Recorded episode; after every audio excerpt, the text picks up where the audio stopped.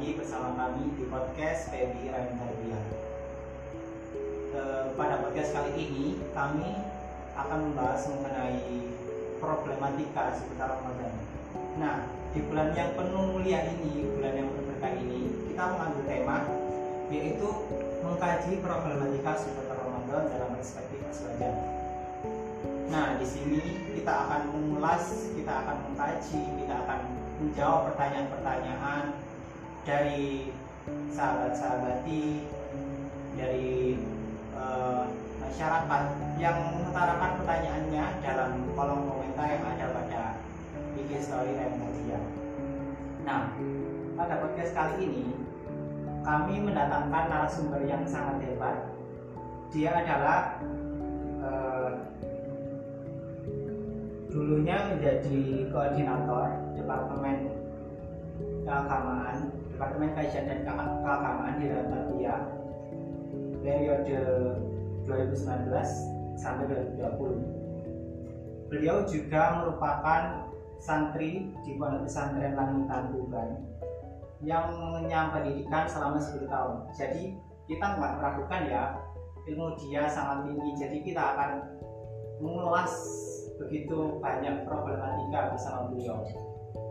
Dan kali ini saya perkenalkan nama saya Abdul Alamsyah, pengurus PNI Raja Gamal Kali ini saya kenalkan sahabat Hasan.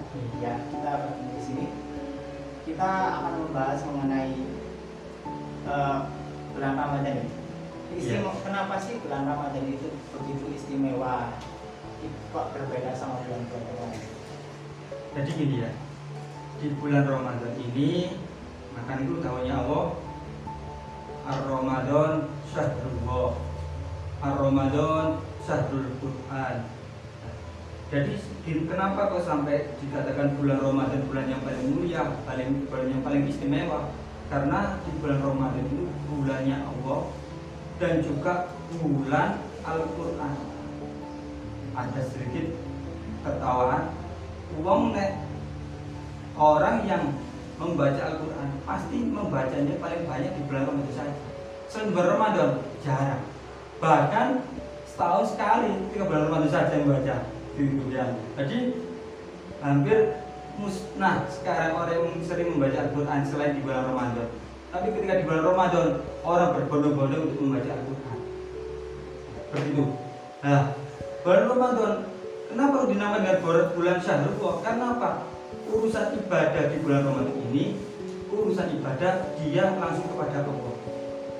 Mohon maaf ketika ada seorang yang di kamar mandi makan kemudian keluar nggak terasa dia bisa makan dia ngomong kamu masih puasa iya saya masih puasa. Kan nggak terasa. Tapi dia urusan dia dengan Allah. Karena apa? Ini adalah bulan Allah. Syahrul kenapa yang karena karena itu tadi ini bulannya Allah. Urusan dia langsung kepada Allah bukan antara manusia. Beda dengan zakat. Nah nanti setelah bulan Ramadan ada bulan zakat apa ada zakat. Kalau zakat itu ada hubungannya antara manusia antara manusia dengan manusia. Muamalah seperti itu. Kalau bulan Ramadan beda. Nah, jadi kenapa ya orang sampai berbondong-bondong gitu? Iya. karena alam alam amanah di bulan Ramadan itu kita akan dilibat dengan apa nah di antaranya seperti itu. Dan nanti juga di bulan Ramadan seperti mana di Al-Quran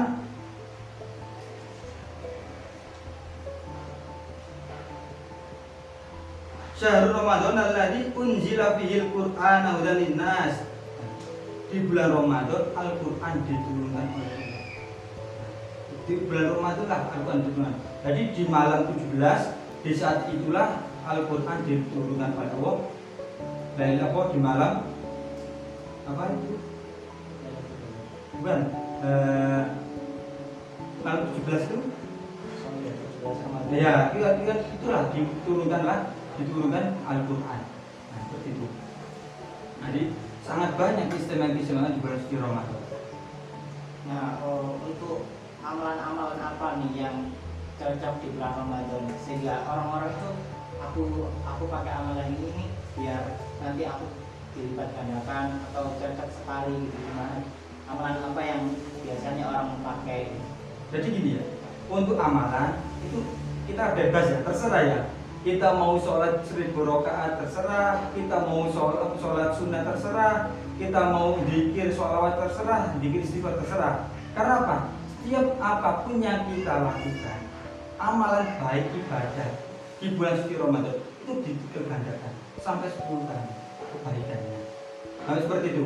Jadi, makanya itu umum dari kita semua masyarakat yang sering itu ketika di bulan suci Ramadan memperbanyak membaca ayat suci Al-Quran yang pertama. Yang kedua mungkin ditambah dengan sholat-sholat sunnah. Di antaranya di sholat sholat bagi maghrib sholat awabin sholat taubat. Itu empat rakaat dua salaman. Barang siapa yang dalam hadis ketika bahwa siapa yang sholat sholat awabin empat rakaat sholat bagi maghrib maka dia akan diampuni dosa-dosanya selama 12 tahun. Bayangkan selama 12 tahun kita dosa diampuni oleh Allah.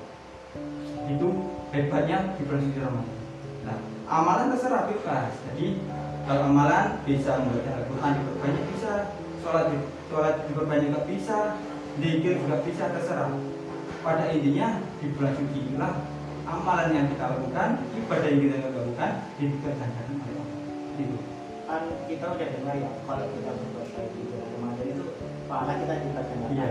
Kalau kita berbuat maksiat nih perbuatan dosa, apakah dosa kita juga gandakan? Ya, jadi gini, setiap kebaikan dilipat gandakan, dilipat gandakan. Berarti sebaliknya juga begitu. Setiap apa pun yang kita lakukan kejelekan, maksiat, alhamdulillah, itu juga dilipat gandakan, dilipat gandakan. Jadi ibaratnya kita mendapatkan kebaikan banyak, kita mendapat keburukan banyak ketika, ketika kita melakukan kejelekan. Jadi imbang sama. Jadi sangat rupiah jika Iya. orang yang bulan Ramadan tidak membanyak amalannya seperti itu. Jadi langsung kita ke pertanyaan ya. Hasan. Dari eh, akun Instagram @white underscore Leon underscore nol. Kenapa harus ada Ramadan? Ini akak gimana ya pertanyaannya? Kita luruskan aja. Iya. Gimana pandangan sahabat Hasan mengenai pertanyaan ini? Apa yang harus diluruskan? Jadi gini, eh, kalau memang merujuk ke pertanyaan itu kurang pas ya. Kita berkali tentang kenapa sih kita warga NU ketika sebelum puasa kok harus ada ruyatul hilal, melihat hilal, kenapa? Kok gak langsung aja ditentukan tanggal segini puasa, tanggal segini hari raya? Karena? Kita di apa?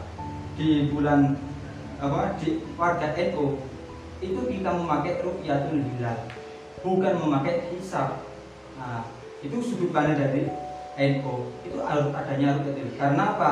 Menurut pendapat empat mazhab Imam Imam Syafi'i, Maliki, Hambali eh, dan Hanafi itu mengatakan bahwasanya harus ada ru'yatul hilal. Sumu liru yatin wa aftiru liru yatin berpuasalah kalian semua ketika sama itu lihat rukyah atau lihat hilal dan berbuka maksud berbuka itu hari raya lah. Kalian semua ketika kalian melihat hilal seperti itu mohon maaf ketika kita merujuk dengan pendapat dari uh, warga Muhammadiyah itu mereka itu memakai hisab. Karena apa? Dihitung. Bahkan sampai 20 tahun ke depan 30 tahun ke depan itu masih tetap. Jadi hari raya tanggal segini bulan ini tahun ini hari apa udah ada semua. Udah ditetapkan. Karena apa hisab pakai hitungan pakai ilmu falak kalau itu nggak bisa nggak bisa warga kita nggak bisa. Ada tuh ada tuh lama nggak bisa. Karena apa? Kita pakai rupiah kalau anda saja di hari itu tidak melihat rupiah itu hilang maka Sakban ketika mau meranjak ke puasa maka Sakban disempurnakan 30 Sakban. Nah, andai saja melihat berarti 29 Sabar. Nah, bahasa Jawa poso dadak. Nah, atau bahasa ini bahasa Jawa itu seperti itu ya. Itu dalam uh, empat madhab itu ya? Iya, empat madhab ada. Jadi di kitab Ujah ada keterangan seperti itu. Nah, di, di ada keterangan kita harus apa? Melihat rukyatul hilal. Tapi kita tidak yang memungkiri kalau dari ya Muhammadiyah menyatakan bahwa harus bisa, ya monggo bebas. Setiap pendapat boleh kita lakukan. Setiap ormas boleh berpendapat terserah mereka pengikutnya terserah siapa yang diikuti seperti itu ya. yang penting ada referensi dari Aha. ya. kalau saya mengambil referensi dari puja kita puja alusina wal jamaah seperti itu nah untuk pertanyaan kedua dari akun Instagram khususio kita bacakan tanyanya Assalamualaikum. Saya mau tanya mengenai problem sholat saat menjalankan puasa wajib. Misal kita sedang ngabuburit di tempat makan sate bakar. Lantas kita menghirup asap sedap dari hasil bakaran satenya. Yang saya pertanyakan apa puasa kita batal saat menghirup aroma sedap baik dengan sengaja dalam kutip menikmati asapnya tidak disengaja menghirup asapnya sekian wassalamualaikum Waalaikumsalam. Gimana? Jadi gini ya, menghirup asap ketika kita beli ini yang sering ya, apalagi kalau beli sate, pasti asapnya itu ke mana-mana. Ya. Tanpa kita duga pasti kita akan menghirup asap itu ya. Jadi menghirup asap dari bau sate itu apakah membatalkan tidak? Tidak. Kenapa tidak? Karena sesuatu yang membatalkan puasa itu adalah sesuatu yang kita masukkan ke jalan yang terus sampai ke perut. Mana jalan terus? Di antaranya mulut, hidung, telinga, jalan depan belakang. Itu kalau kita masuki sesuatu, maka itu bisa membatalkan. Jadi ada takbirnya kitab Kausai halaman 111 ada tuh. Jadi kenapa dia membatalkan? Karena apa? Sesuatu yang tidak kita masukkan ke dalam maka sesuatu tidak akan membatalkan sedangkan kita menghirup bau lama sekali. Kira-kira bisa nggak kita kenyang menghirup bau asap sate? Bisa nggak? Nggak bisa kan? Nah itu ya bisa kan? Di dan uh, itu berkesinambungan ya dengan pertanyaan ketiga dari akun Instagram Arif Setiawan 15 kalau Ramadan kita membayangkan makanan itu boleh nggak sih? Ya kita semakan kayak tadi ya menghirup kita menghirup sate terus kita bayangkan rasa sate gimana? Gitu ah jadi itu gitu. Gimana? Jadi seperti mana tadi menghirup sate. Seumpama kita membayangkan itu aku buka tak takjil es oyen rek. Tak takjil es campur sing enak enak kok mangane tak mangan gurami bakar seperti itu itu kan cuma membayangkan. Ya. kira-kira batal tidak membayangkan? Tidak kan? Nah, tidak. Jadi seperti itu jadi kalau membayangkan ya nikmat mungkin ya kalau membayangkan ya pada puasa siang-siang membayangkan makan es campur makan es oyet kan rasa nikmat. Jadi tidak membatalkan jadi kesimpulannya tidak membatalkan ya? Iya. Dari melalui referensi kita tahu tahu saya ada. Eh, kita ke pertanyaan keempat dari akun Instagram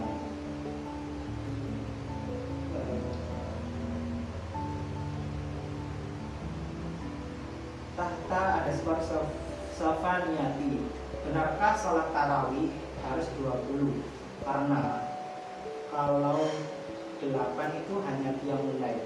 Gimana jadi gini ya. Sholat terawih itu masih banyak hilaf di antara ulama.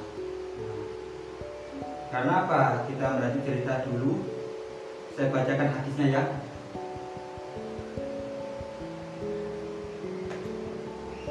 Fa'an Sayyidah Aisyah radhiyallahu anha qalat Inna Nabi sallallahu alaihi wasallam shalla fi masjidi fa shalla bi sholati an-nas summa shalla minal qabilati fa kasur an-nas. Sesungguhnya Nabi sallallahu alaihi wasallam sholat di masjid. Maka ketika itu manusia pada ikut sholat ke masjid. Summa sholat min qabilati fa kasur an-nas. Kemudian kobila-kobila kobila-kobila lain itu juga ikut sholat di masjid. Akhirnya apa? Menjadi banyak sampai masjid itu penuh sekali. Semua istama'u bilaili salisa falam yahrub ilaihi Rasulullah wasallam. Jadi kemudian di malam yang ketiga Rasulullah tidak keluar dari dalamnya untuk sholat ke masjid. Nah, jadi di malam ketiga Rasulullah keluar. Sampai waktu fajar. Waktu fajar itu waktu sholat subuh.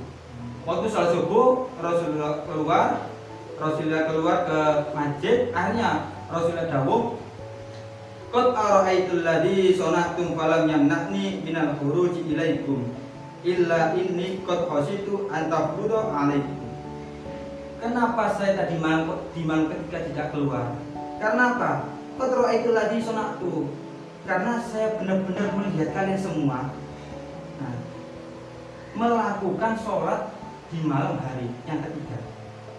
Walam yani min huna ilaikum dan saya ini tidak menyegah kalian untuk berbuat sholat tadi. Rasul tidak menyegah.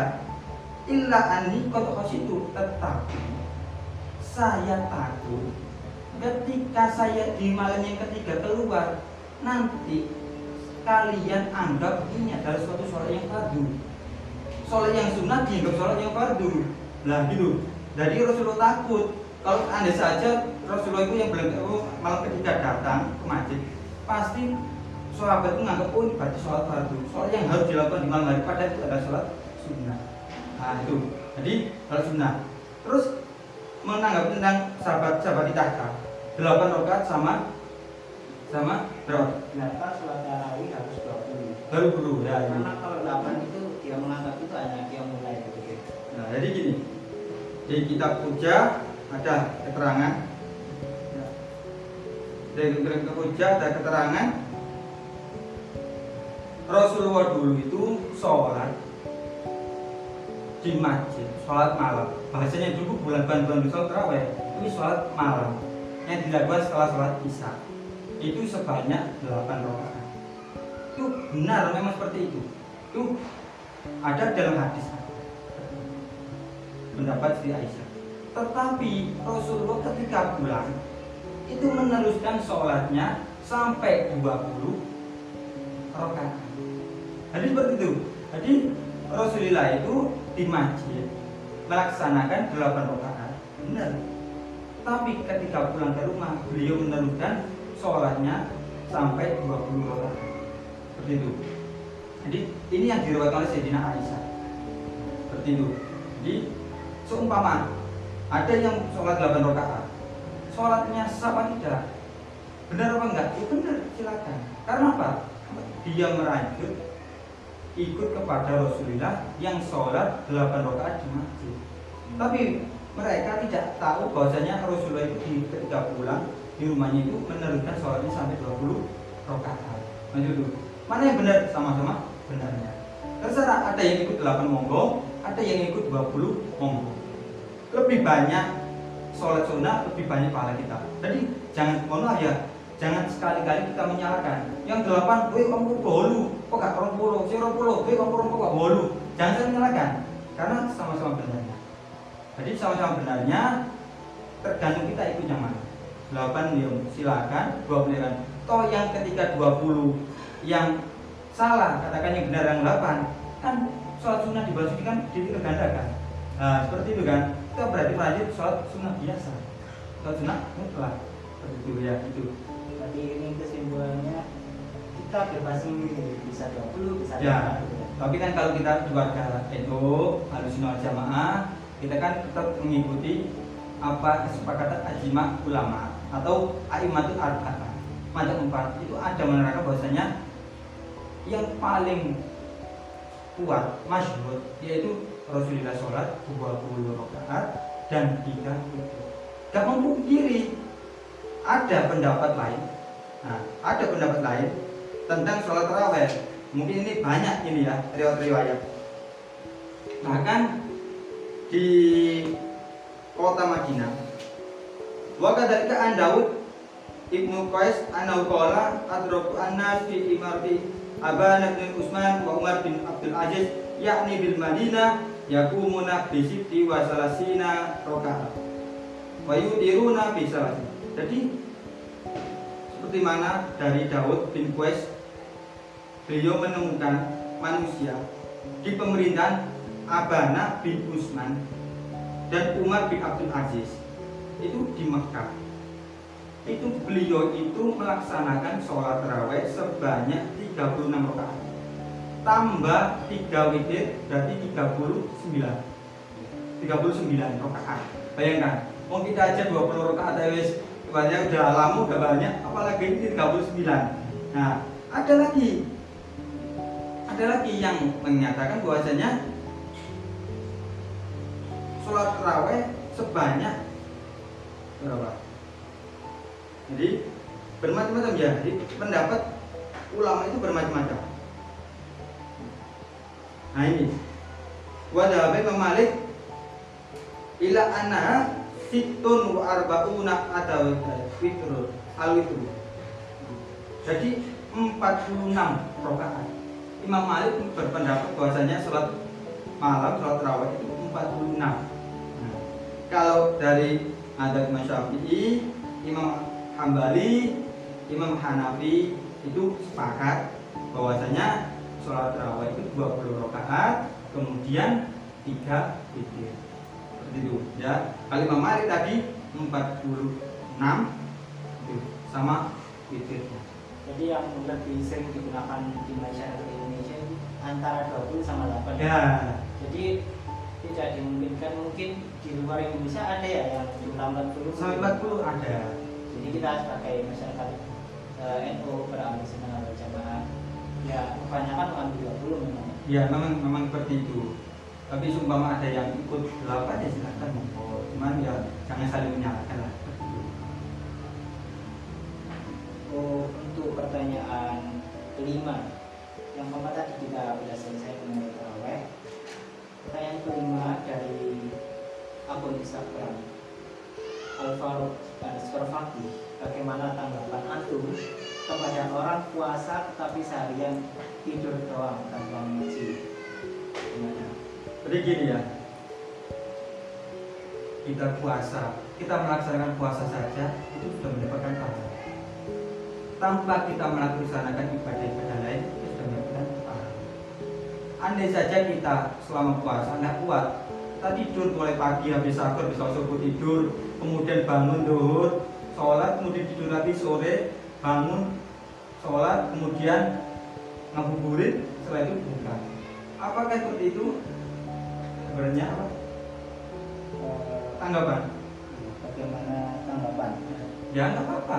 Berarti otomatis dia itu puasanya ya dapat puasa pahala pahala puasa saja tanpa dia mendapat pahala dari yang lainnya. Kayak ketika dia tambah dengan membaca Al-Quran menambahkan dengan sholat-sholat sunnah dengan pikir otomatis pahala mereka akan bertambah. Tapi kalau dia seharian tidur cuma sholat fardu maka dia pahala cuma puasa saja nggak dapat pahala-pahala tambahan. Padahal emang sekali kan kita di bulan suci yang digandakan pahalanya terus kita sia-siakan dengan tidur. Seperti itu itulah kenapa bulan Ramadan itu beristimewa. Iya memang begitu. Kalau kalau dari soal ini pernah dengar nggak kayak asal ibadatin gitu? Ada. Jadi kan ini pertanyaan mengenai orang tidur. Mungkin dia berniat aku tidur untuk ibadah daripada aku bermaksiat di bulan Ramadan. Itu termasuk mendapat pahala ya? Jadi gini ya asaumu anaumu bukan asaum ya? Oh, iya. anaumu ibadah tidurnya orang puasa itu ibadah tidurnya orang puasa itu ibadah. Memang benar tidurnya orang puasa itu ibadah. Tapi lihat lihat kalau memang dia itu bangunnya itu senengan ngerasani senengane maksiat senengane ngilokno timbangannya tangi turu ibaratnya seperti itu ya. Timbangannya dia itu bangun timbangannya dia itu bangun terus HP-nya maksiat lebih itu nggak apa-apa itu lebih utama daripada kamu nah beda lagi.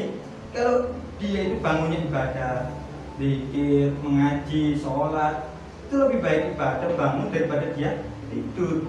Seperti itu ya jadi itu. Jadi kadang-kadang orang itu salah memaknai salah tafsiri anomu ibadah. Tuh dia tuh ibadah tetap. Tapi kan kita bisa melakukan ibadah apa? Kan kita harus itu terus.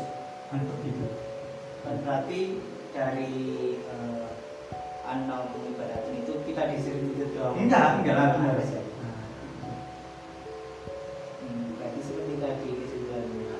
bisa diambil dari dari Ibadul. Untuk pertanyaan terakhir, ini berbeda sendiri ya. Ini dari via chatting bukan pada Instagram. Dari sahabat Kuro bertanya, jika di bulan Ramadan, jika di bulan Ramadan, benarkah mengurangi pahala puasa kita? jadi gini ya ada makalah Khamsun yufirunu yufiruni as-so'im al-kadib wal ghanima wal namima wal yamin wal yaminul kadib wa nadu bisyahwat jadi ada lima sesuatu yang bisa mengurangi pahala pahala puasa. Yang pertama yaitu namimah yang kedua kadib borok yang ketiga gibah ngerasani. Adu domba terus boro bohong terus adu domba. Yang keempat sumpah dengan sumpah yang palsu. Yang kelima melihat dengan syahwat itu yang bisa mengurangi puas pahala seorang ketika puasa. Itu dari ini dari apa?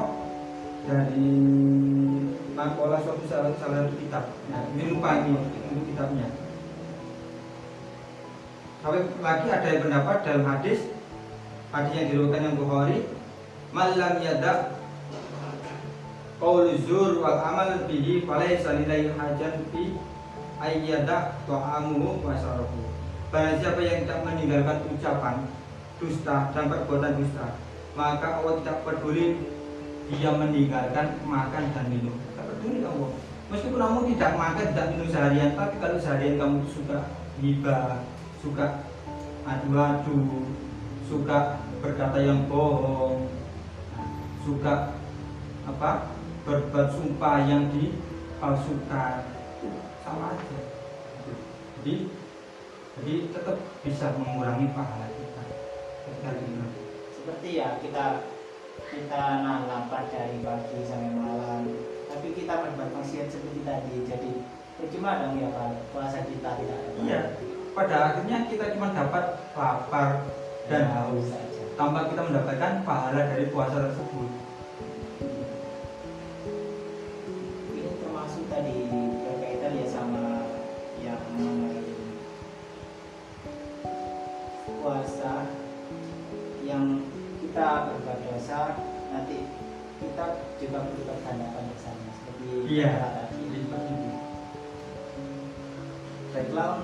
pertanyaan-pertanyaan dari sahabat-sahabati, dari masyarakat, dari yang dari ulama yang terkirim sudah terjawab. Sekarang eh, mau bagaimana sih peran kader PMI eksistensi mereka? Kader PMI itu harus bagaimana di Ramadan ini? Apakah cuma ya kita seperti hal tadi apa kita cuma tiduran atau bagaimana Jadi gini ya, eh, mohon maaf karena saya ini sekarang ini di desa menjabat ketua Ansor. Jadi saya sangat berharap sekali kader-kader PMI itu tiap malam untuk menghidupkan masjid. Dengan dengan apa? Dengan tadarus. Ketika kita ikut darusan, apalagi kita tahu oh kiai organisasi PMI, otomatis tanggapan masyarakat itu tanggapan yang bagus. Oh, berarti RPMI itu ya belum darusan, oh belum ngaji, dah demo aja. Kan RPMI kan sukanya demo, nah, seperti itu. Apalagi kayak karena saya ini dijadikan ketua ansor karena mereka semua melihat saya itu organisasi di PMI itu sangat bagus. Jadi pandangan mereka organisasi di PMI bagus. Karena apa? Saya juga sebelumnya menjabat ketua remas, eh, menjabat eh, departemen dakwah di remas. Saya bagus ngasih kultum setiap acara ngasih kultum ngasih sambutan kepada adik-adik motivasi. Akhirnya apa? Pandangan mereka bagus. Oh berarti kader PMI yang bagus. Jadi PMI itu nggak harus aneh demo, anarkis. Berarti ada yang PMI itu yang bagus sosialnya tinggi. Ada. Akhirnya sampai saya yang menjadi itu answer seperti itu. Jadi pandangan itu pandangan dari PMI. Padahal seperti itu. Saya sampai kaget. Kenapa sampai anda milih saya semua? Karena sampai itu kader PMI yang bagus. Potensi yang bagus. Tapi betul saya kaget, kagum saya jadi di bulan Ramadan ini kita harus lebih produktif ya Iya, apalagi gini ya. masyarakat itu melihat oh PMI itu semakin uh, memberikan kontribusi pada masyarakat seperti memberi kutu, Ya. gitu. apalagi gini seumpama kita setiap sholat fardu kita ke musola musola kita tempati musola musola yang tidak ada imamnya kadang-kadang kan musola kan setiap duhur karena tidak ada imami tidak ada yang ada kita datang di situ. Kita azan kita sholat kita imami otomatis di pandangan masyarakat fokus ya itu kan yang tanya-tanya. Kalau kita tahu oh hari kader TNI pasti pandangan masyarakat itu pandangan berarti kader masih mau berserang dengan masyarakat masih mau suka untuk pergi sholat imam berjamaah seperti itu. Udah termasuk kader PNI berimplementasi pada nilai-nilai DP yang belum minanas itu ya iya itu. Baiklah sahabat-sahabat kita udah ada di penghujung podcast kali ini. Ya. Eh, dari berbagai banyak hal yang kita kaji yang kita bahas di sini dari beberapa, dari beberapa banyak pertanyaan yang sudah kita jawab, kita gali dan beberapa dalil yang sudah eh, sahabat Hasan paparkan. Saya selaku host Terima kasih sudah melihat, sudah menonton podcast kami. Untuk sahabat Hasan, jangan bosan-bosan ya, bisa Ya, kita ulang lagi besok. Eh, sekian terima kasih. Assalamualaikum warahmatullahi wabarakatuh.